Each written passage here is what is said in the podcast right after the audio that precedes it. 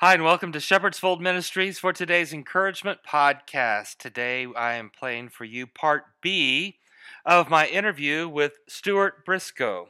If you're not familiar with Stuart, I'm going to play this portion of our interview in which I ask him to tell a little bit about himself and his ministry.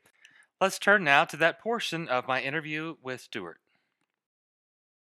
I'm Brent Van Hook, the director of Shepherd's Fold, and it's my honor to have Stuart Briscoe with us. Uh, Stuart, thank you for being our guest on today's podcast. It's my pleasure. Thank you for inviting me. yes. well, for our listeners, uh, many of us are familiar with your ministry, but for our listeners, will you tell us a little bit about yourself and your ministry? Okay, well, thank you. I was I was born in England at a very early age, and that was 90 years ago. Um, I never intended to be a minister. I left school as early as I could and went and joined the banking industry. I was drafted into the Royal Marines during the Korean War and then returned to my banking career. But I started preaching at 17 and uh, got in youth ministry. And eventually I was asked if I'd like to leave the banking career and go into youth ministry, which I did for 11 years in England. And then I accepted a call to a church in Milwaukee, Wisconsin. And I was the senior pastor there for 30 years. And then at the end of that, I served for 20 years as a minister at large, which was focusing mainly uh, on informal training for developing world pastors who had no formal training. And for 20 years, we traveled to every continent, uh, ministering to, to, the, to the pastors and the church leaders. And then at the end of that period, which, which happened just a, a, a year ago, we, we were then thrust into something resembling retirement uh, by COVID. Mm-hmm. And uh, now we're spending a lot of time on Zoom and FaceTime and other technological marvels that allow us to uh, minister around the world. I just ministered to people in Iran last week. A couple of weeks ago, I was talking to people in Australia. And so that brings you right up to date. Good, good.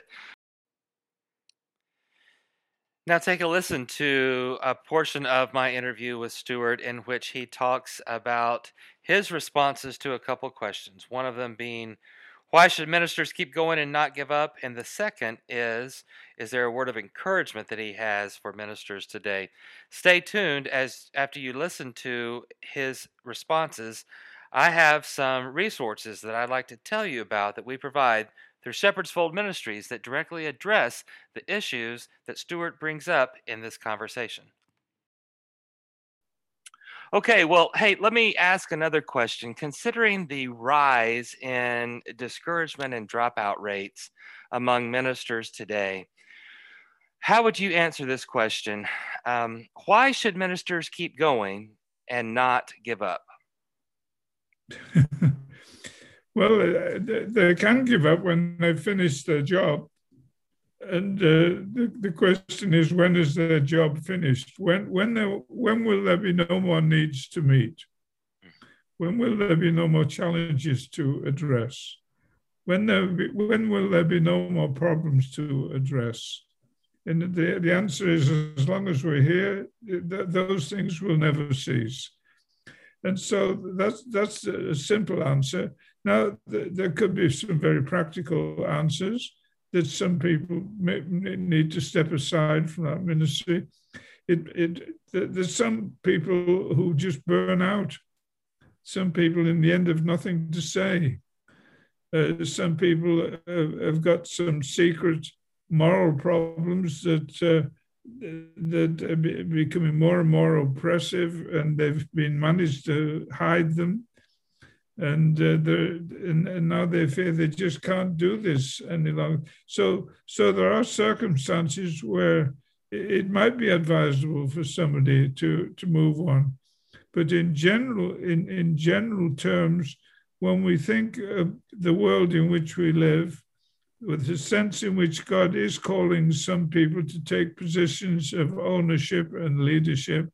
And if at any one time in our lives we found that we've been called to that, then it would be it, it would be rather surprising if we were to uh, to walk away away from that and say, well, I finished I finished what I had to do. I may need to step away for a little time and get a break. It may be necessary for somebody to move into another ministry. But if there are, if there are deep problems and we're just trying to run away from them and go into another ministry, that's no help. You take you take your problems with you. During the plague in London, years and years and years ago, the rich merchants were able to get into their carriages and drive post haste north to Manchester, and they escaped the plague. But what they didn't know is they took the plague in their clothes. Mm. And very, very often people walk away from problems thinking, well, I'll get a fresh start. And the answer is they've taken the plague in their clothes. and so, they, generally speaking, we should stick to it we, sh- we, sh- we should continue in that which we have done, uh, been doing, because un- unless we can honestly say there are no more problems, no more challenges, everybody is heard, everybody has come to faith, there's still lots to do. Mm-hmm. Amen. Amen. Amen. Well, um, tell me about a word of encouragement that you would like to share with our listeners today? What comes to mind when I raise that opportunity? What comes, what comes to mind is a very well worn verse, and uh, I'm, I'm delighted to share it with you. Therefore, my dear brothers and sisters, therefore, my brothers, stand firm. Let nothing move you. Always give yourselves fully to the work of the Lord, because you know that your labor in the Lord is not in vain. First Corinthians chapter 15, verse 58 should be underlined in your Bible so heavily that it comes through to the index. Unless it's on the right side, then it comes through to the maps.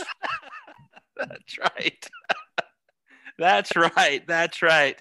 Well, that is a word of hope for every minister and encouragement for every minister, and so practical too. So, uh, so thank you, thank you today, Stuart, for being our special guest on this podcast. We love and appreciate you, and um, you have a history of connecting through Shepherd's Fold, and now that continues through today's podcast. So, thank you very much for being our special guest. Thank you, Brent. It's good to be with you. Please greet Joyce for Jill and me as well. I will. I will.